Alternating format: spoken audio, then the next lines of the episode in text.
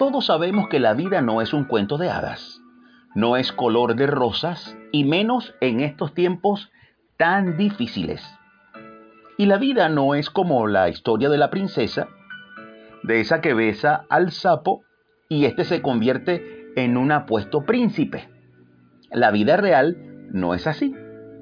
Y pretender un mundo donde todo aparezca de la nada, donde todo es perfecto, un mundo de fantasía, eso es imposible. Pero déjame decirte que hay gente que vive así. Viven en la dimensión fabulosa, mm, por ejemplo, de Alicia en el País de las Maravillas. Y viven siempre esperando un prototipo del príncipe azul. Viven soñando que con un beso las cosas le cambiarán y que le cambiarán de la noche a la mañana. Piensan que con un golpe de fortuna todo se les arreglará. Y así se pasan la existencia besando sapo tras sapo, creyendo que mágicamente alguno de ellos se convertirá en el príncipe que tanto anhelan y que vivirán felices para siempre. Pues lamentablemente la vida no es así. En la vida cosecharás lo que siembres. Si no estás sembrando nada, no cosecharás nada.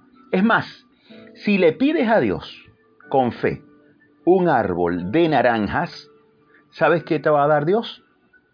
Te dará la semilla.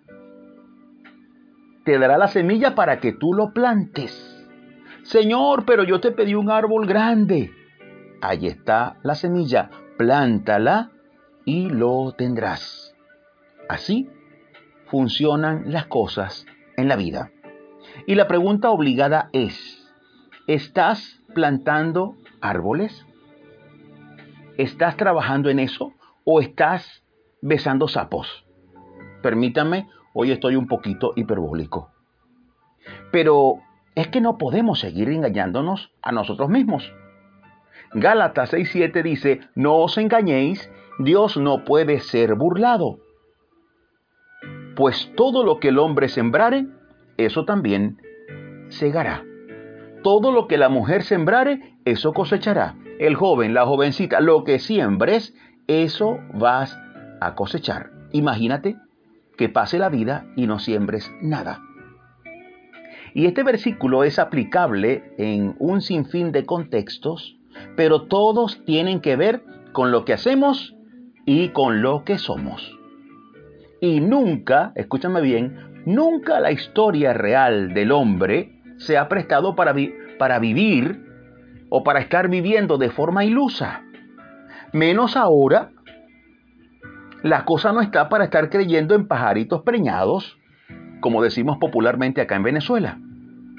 La situación está para ponernos serios, está para comenzar a plantar semillas y esto en lo tocante al trabajo, al amor, al estudio, en cuanto a la relación con tus hijos, a la relación con Dios. La cosa está para despertar. Para despertar y comenzar a trabajar en lo que somos y en lo que queremos ser. Te repito, vamos a ponernos serios. Y vamos a aprovechar el tiempo, vamos a demostrarle a Dios a nuestra familia, a la iglesia, a nuestro país, a todos que pueden contar con nosotros, que somos parte de la solución y no parte del problema.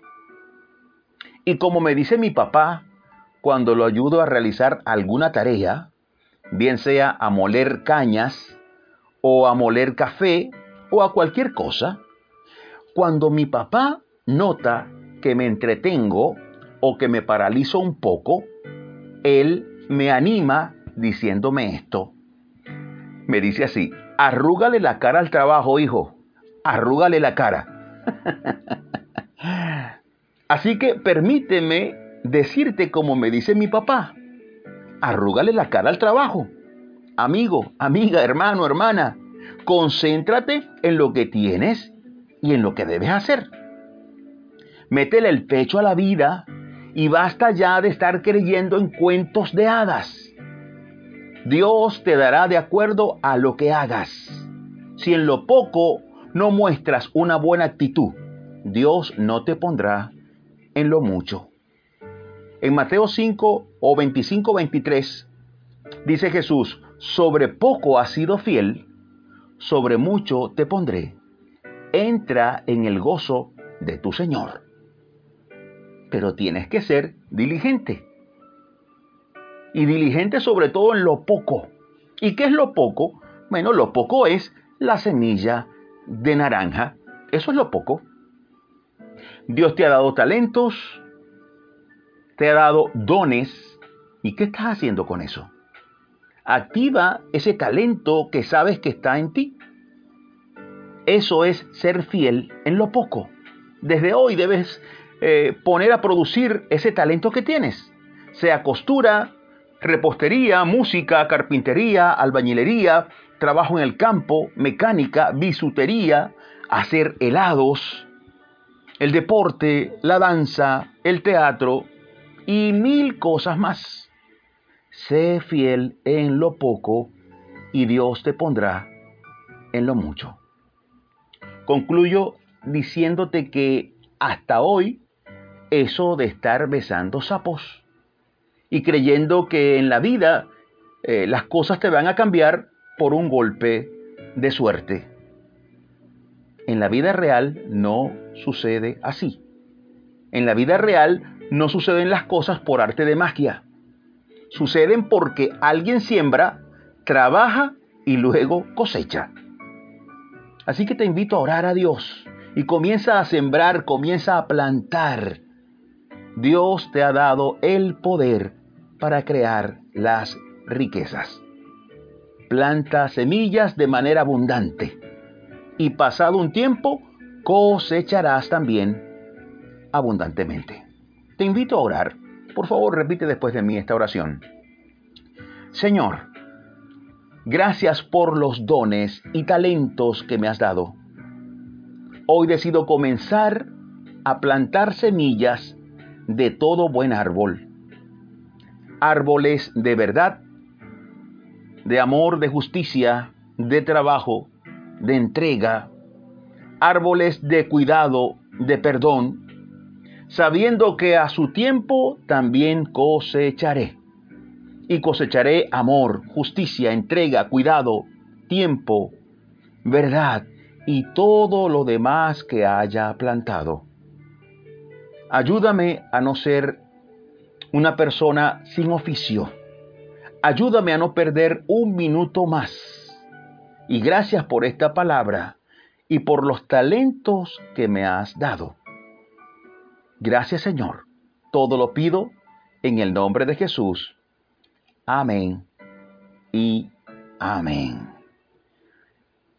Preciosa oración. Y recuerda esto, arrúgale la cara al trabajo y ponte felizmente serio. Dios te bendiga. Si deseas comunicarte conmigo, puedes escribir a mi correo imerenarvaez.gmail.com Me despido como siempre, súper agradecido con Dios porque nos permite seguir aquí dando pisadas de fe junto a ti. Hasta la próxima, Dios mediante.